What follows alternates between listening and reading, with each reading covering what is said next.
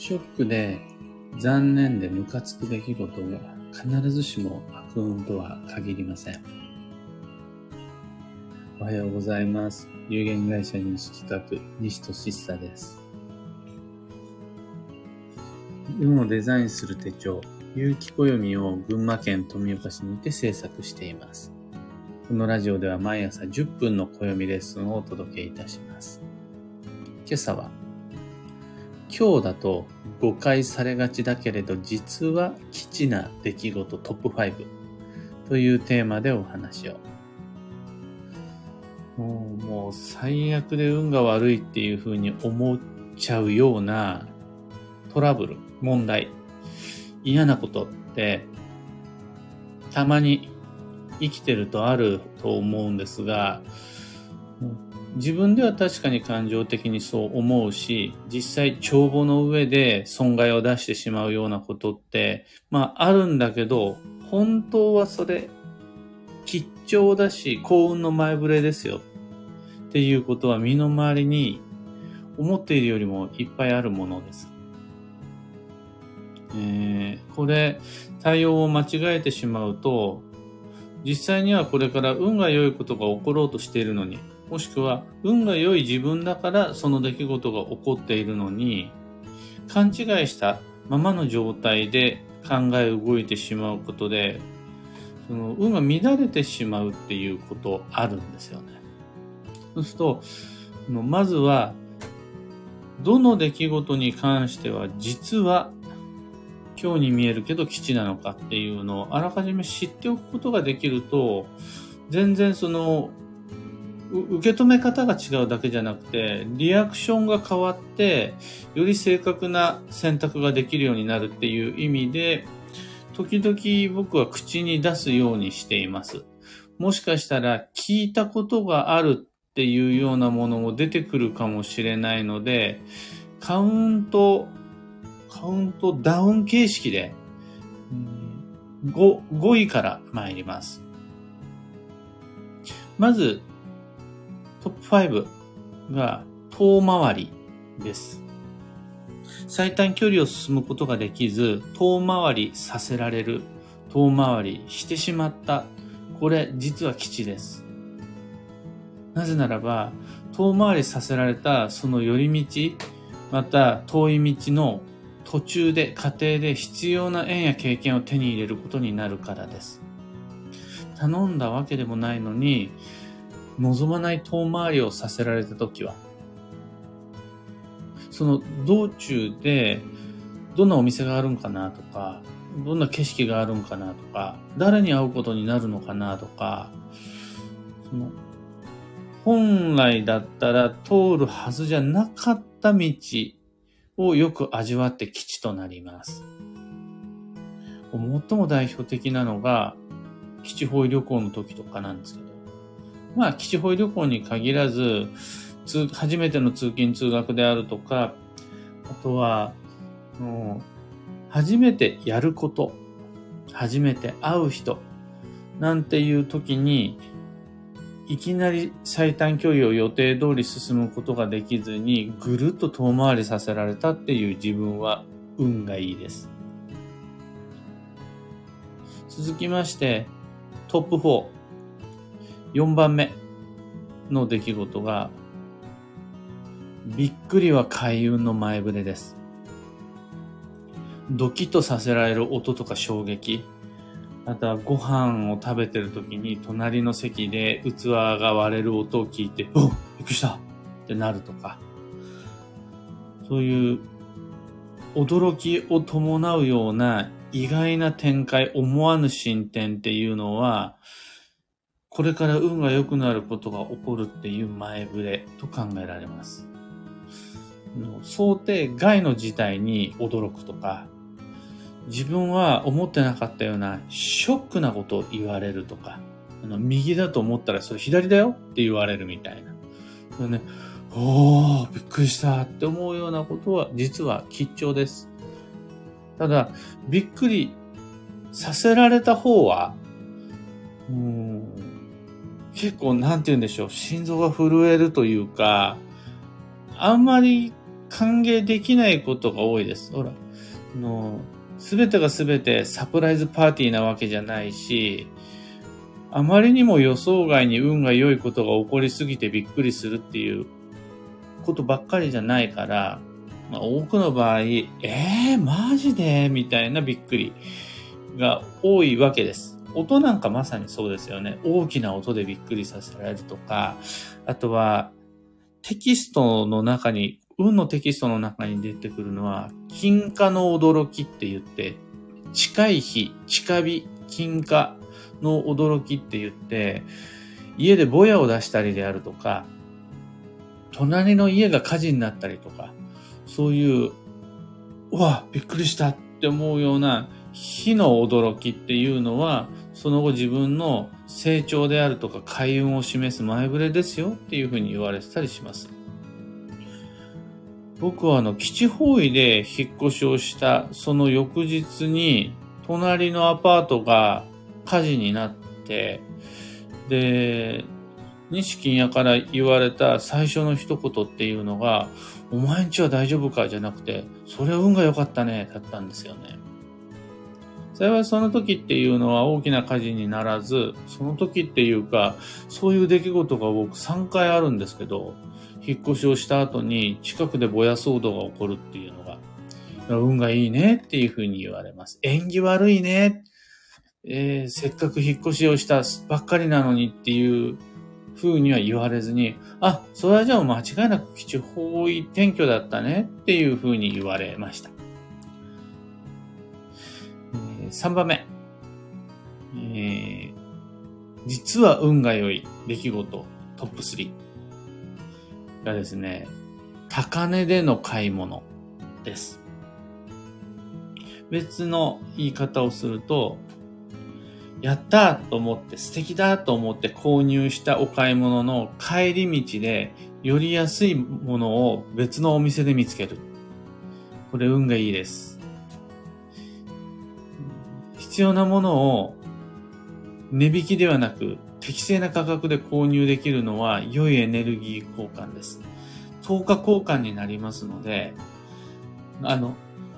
これが安いと思って購入するのはいいんです。安いと思って買いました。安いお店を見つけて、あの納得のお買い物をすることができました。割引は全然構わないんです。その帰り道にもっと安いものを見つけるっていうのが、んだよ、こっちで買えばよかったじゃなくて、あ、よかったね。払うべきお金っていうのを払って、10日交換で良い運っていうのを手に入れたね。っていう話になるんです。安ければ安いほど得した気分になり、そのチャンスを逃すと、逃した分だけ損をしたって思うかもしれないですが、手に入る運と円の量っていうのは実は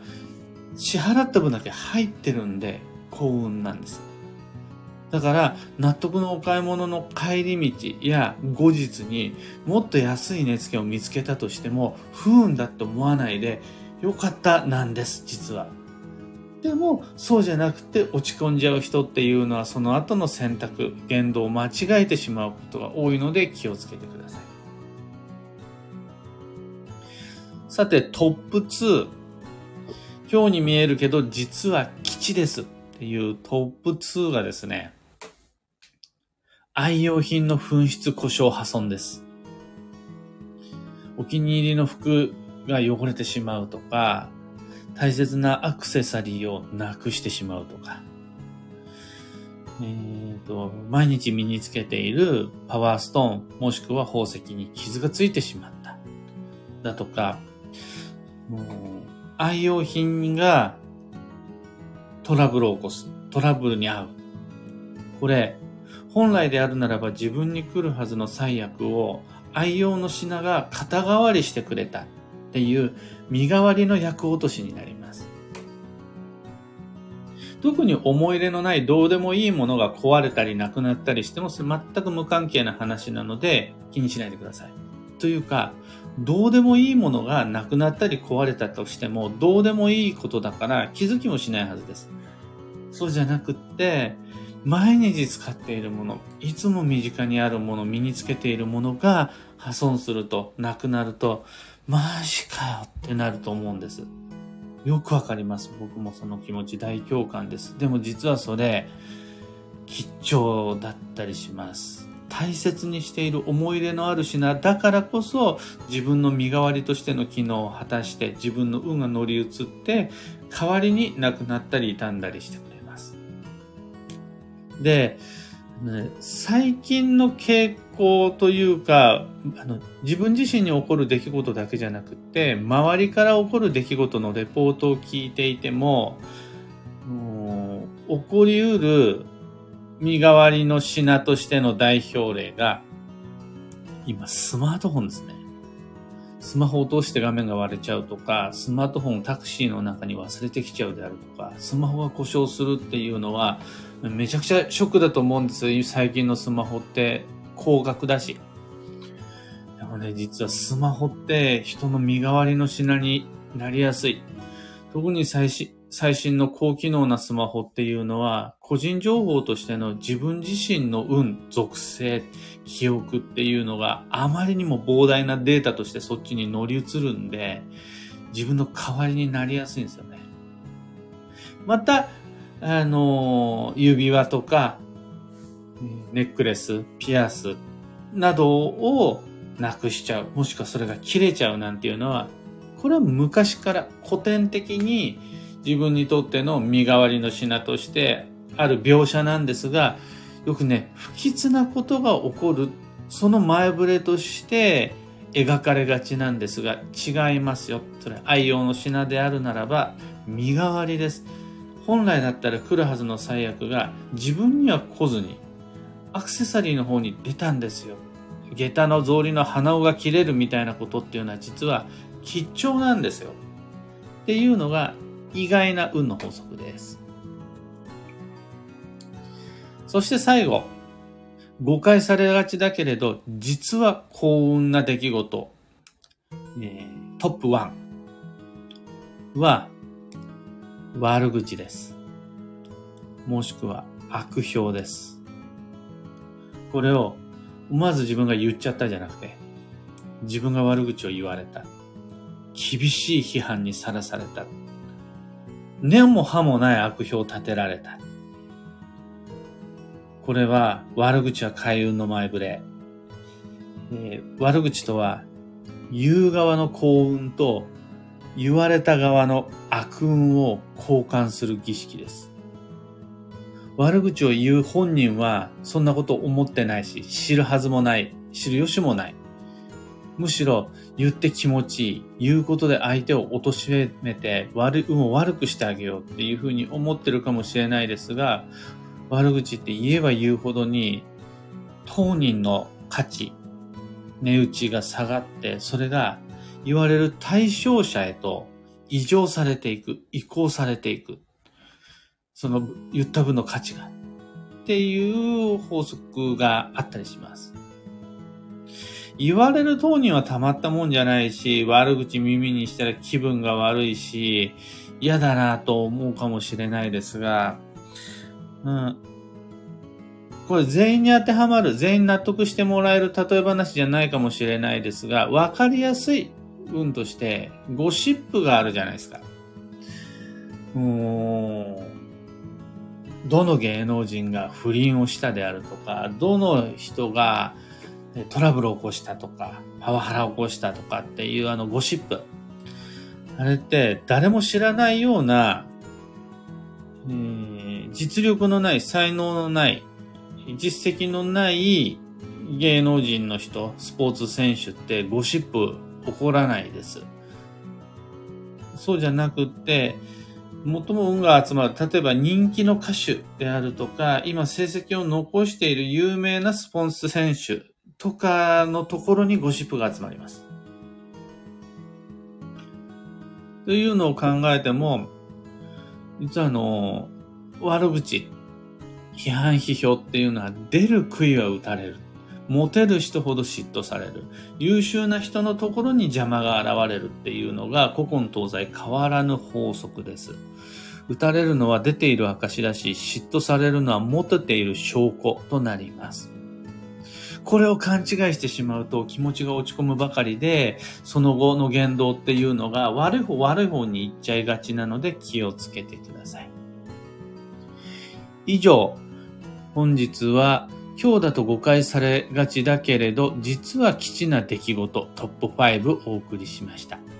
今朝の話はそんなところです。二つ告知にお付き合いください。本日2022年9月の9日、有機暦2023発売です。毎年9が2つ並ぶこの日っていうのを新しい暦の発売日として、それに向けて制作をしてきました。今日は戸田書店高崎店様、あと前橋店様、気流店様、あと高崎のスロータイムカフェ様に納品をしに僕自身車を運転して行ってきます。また、昨日の夕方は前橋春菜の山のふもとのジャムカバーさんっていう最強素敵雑貨店様に納品してきました。この手で。から素敵な雑貨の中に有機暦2023見つけていただけるはずです。えー、ウェブショップに関しては、えー、暦屋総本舗のストアーズというウェブショップにて、有機暦2023オンラインショッピングしていただけるようになります。そちらの URL に関しては放送内容欄にリンク貼り付けておきます。二つ目の告知が、本日9月9日よりもう一つのグランドオープンがありまして、それが運をデザインする暦ラボというオンラインサロンを正式オープンいたします。え、このオンラインサロンは、有機暦のご愛用者様がより楽しく便利に情報共有することができるコミュニティを作りたくって、今までずっとプレオープンで育ててきながら本日正式にオープンさせる運びとなりました。最もわかりやすい入会のメリットは西企画金星方位検索サイトおむすびコンパスっていうのをご利用いただけるようになることです。こちら利用していただければスマホやパソコン、タブレットにて自宅から見た目的地の方位っていうのが北か西なのか南なのか東なのか一発で判別できるようになります。詳細は放送内容欄にランディングページの URL を貼り付けておきます。さて本日2022年9月の9日金曜日は徴用の節句超急速の9月の2日目となります。自然と休めるっていうような都合の良い流れではありません。自らの意思でスケジュールを整えて、休息、休日を確保して基地です。今日のキーワードは、標準、一般的な価値観で動く。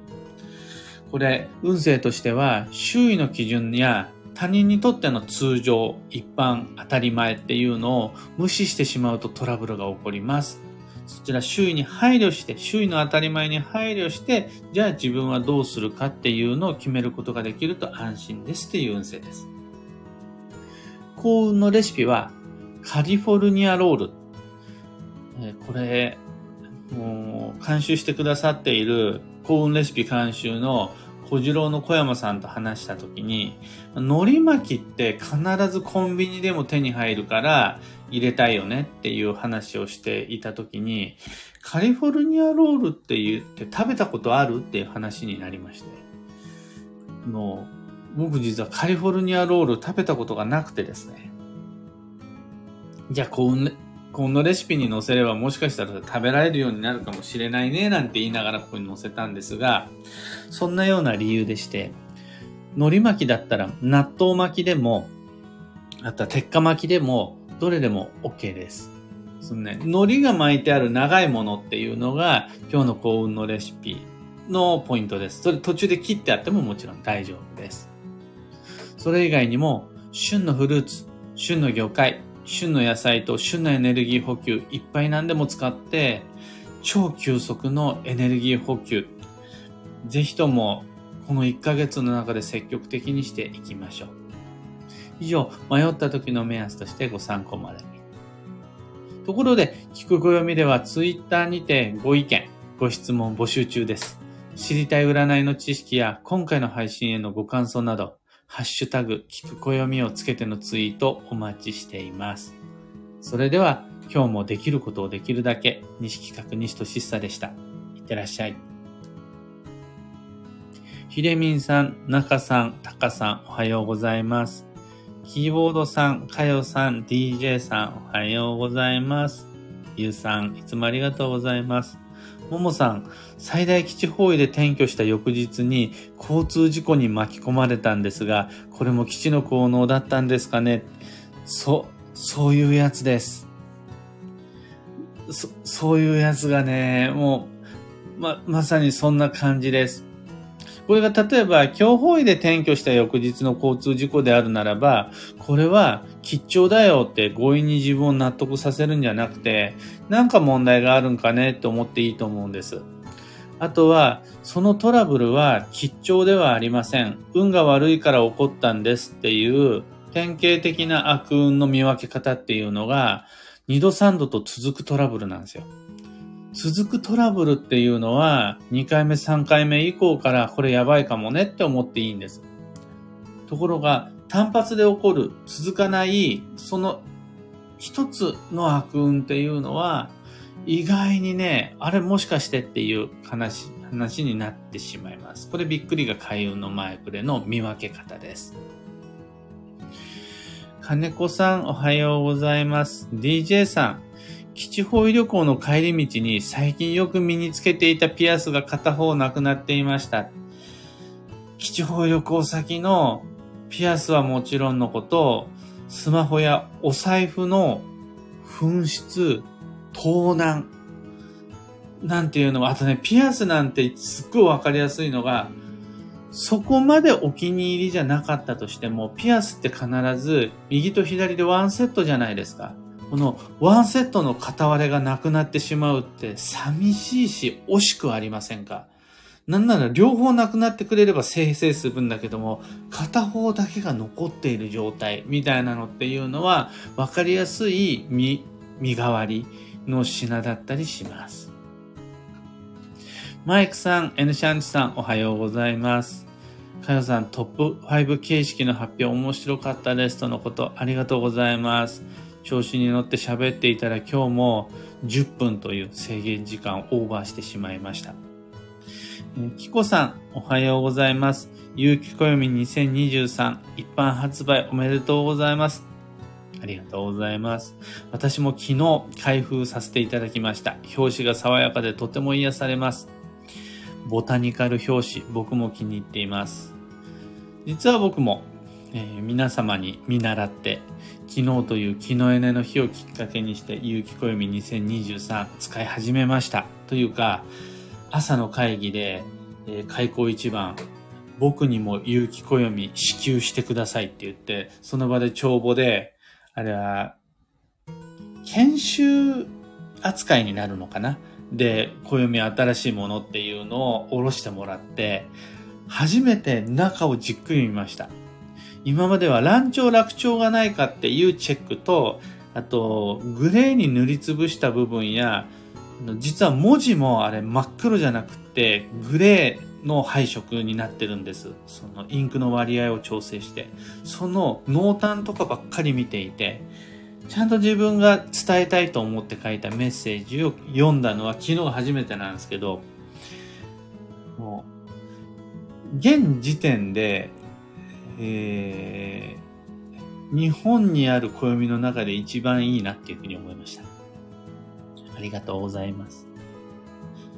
ももさん、質問にお答えくださりありがとうございました。こちらこそのことでございます。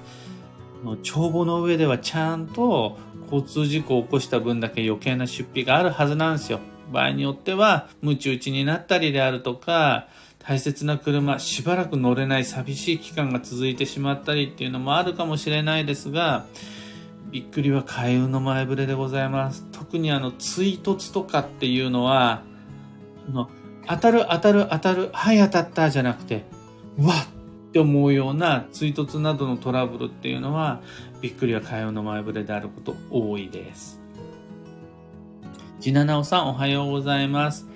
というわけで今日もマイペースに運をデザインしてまいりましょう。僕も朝から納品の旅に行ってまいります。